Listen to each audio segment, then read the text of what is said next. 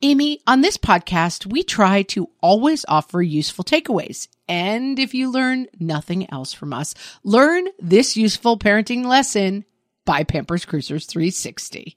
Pampers Cruisers 360 are the ultimate parent hack, the best diaper to use as soon as your baby starts standing or walking. Instead of ordinary diaper tabs, they have a unique 360 degree stretchy waistband that moves with your wild child. Pampers Cruisers 360 makes it so easy to change your baby, who probably doesn't stop moving just because they need a diaper changed.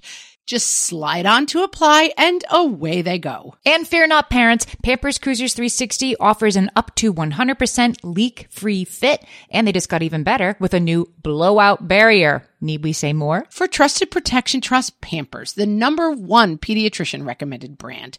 Download the Pampers Club app today and earn Pampers Cash. Then redeem your Pampers Cash for exclusive Pampers coupons, savings, and rewards. Only redeemable via Pampers Club. Pampers Cash has no cash value.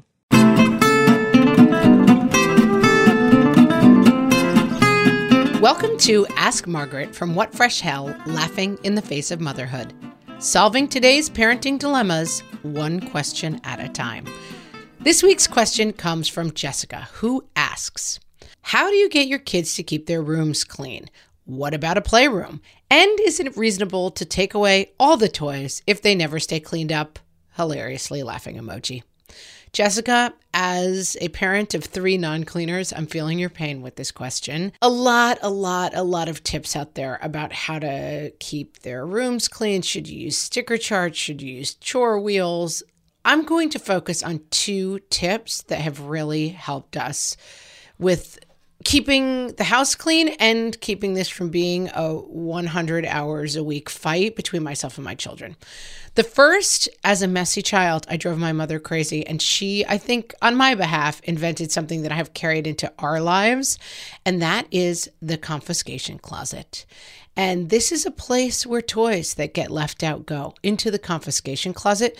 We had a closet, which was the confiscation closet, that was also like, I don't know, it was full of like cleaning supplies and linens and stuff, but it was also the constant. You don't have to dedicate a closet in your house to do this. Other, in other words, um, so the confiscation, or you could even have a confiscation drawer, a confiscation box, whatever. The idea is when you say pick up those toys, and then you come back and the toys are not picked up, those toys go into confiscation. So sometimes I get into, as many of us do, the thing of just screaming at my kids like, "Oh, these toys, I'm throwing them all away. You're monsters!" Ah! That it tends to just be stressful for everyone, and you know, I have at times come around an hour later and like the child is still crying and being like, You said you were going to throw out my truck. So I try not to get into like, I'm throwing out all your things, although it's tempting. And confiscation is like a nice kind of middle ground. So any toy that's on the playroom in an hour is going into the confiscation bin, closet, box, whatever it is. And then those things stay away for a time of mom's choosing. So you might say the confiscation closet lasts a day. You might have to say it lasts a week, whatever works in your household. But I love the confiscation closet and I'm using it in my house. The only things I don't put in confiscation, FYI, are like I never put a security object in there. So, like, you don't like put Binky or Banky or Blue Bear or whoever the beloved security object is, they don't go in confiscation um, because that seems a little too high stress. And then you have a whole night of crying, I can't sleep without Blue Bear, you know, and so that those things don't go, but anything else is fair game. The other thing that we do that we stole from my sister in law and my brother's family is the super fun cleaning party. And this is usually on Saturday morning. We don't have a lot of activities. I know some families do.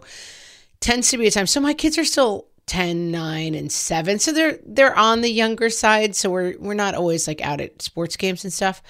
But super fun cleaning party is like Saturday mornings. We have a standing event that happens at our house every Saturday. And so a bunch of kids come over for it. And so Saturday morning is super fun cleaning party, ironically named, if that wasn't clear, where everybody is in charge of cleaning their own space. So like boys clean the boys' rooms, girl cleans her room. We will come up and help and like get into the nitty gritty towards the end of that. But basically, it is super fun cleaning party, and the only thing that happens for one hour is we clean. And usually during if we do that every Saturday, it's not too hard to like really go back to one with that cleaning and it's not like, "Oh my god, who's going to clean the room where no one's thought about cleaning for 3 months." And so we try to stay on top of it this way, and I will say this all from like if I lived alone, I would just live in like a crazy sty with like McDonald's wrappers under the couch. I am not a clean person, but I have found with 5 of us living together that being so lackadaisical as I used to be about Mm, the cleanliness of my house doesn't work. And now, you know, you're paying the rent, you're paying the mortgage. You have a right not to be assassinated by like a rogue car that is left underfoot in the living room. That thing is going in confiscation. And then it's going away in the super fun cleaning party. So, Jessica, I hope that helps. We could do, you know, three episodes on how to keep the house clean. It's not easy, but uh, those are two little tips that work for me. Guys, if you have a question for myself or Amy, send them to questions at whatfreshhellpodcast.com and you may hear your question answered on an upcoming episode. Thanks.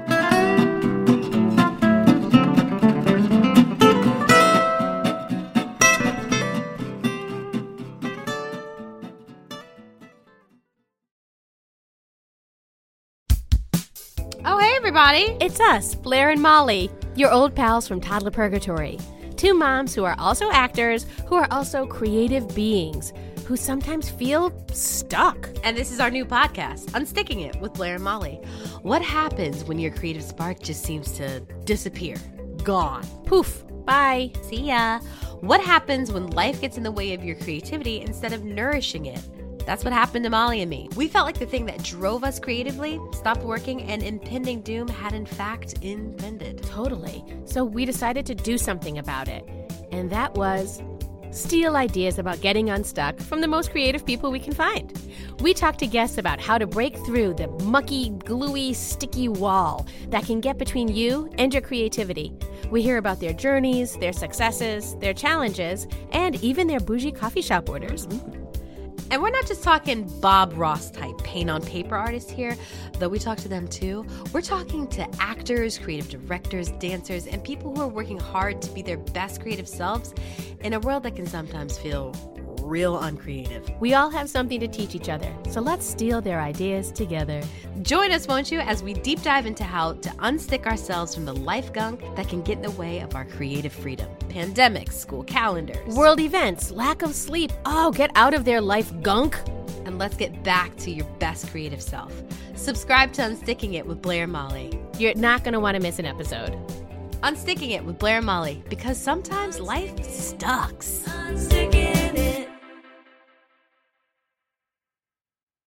When it comes to raising kids, there's so much to consider. Things like what do we feed them? When do we feed them? How do they sleep? What does it look like to raise kind kids? How does their nervous system work? How do I keep myself calm? What are my triggers? There's so much that comes into play, and we are distilling all of that information for you at Voices of Your Village podcast, where we bring experts in the field of early childhood and education and psychology and across the board so that you don't have to comb the internet for information you get to show up and hang out and have shame free, judgment free conversations and insights into what it looks like to raise kind, empathetic, emotionally intelligent humans. I'm Alyssa Blask Campbell. I have a master's degree in early childhood education. I'm a mom of two, and I am walking this journey right alongside you doing this work. Come hang out with me at Voices of Your Village, and we can dive into real conversations with actionable tips.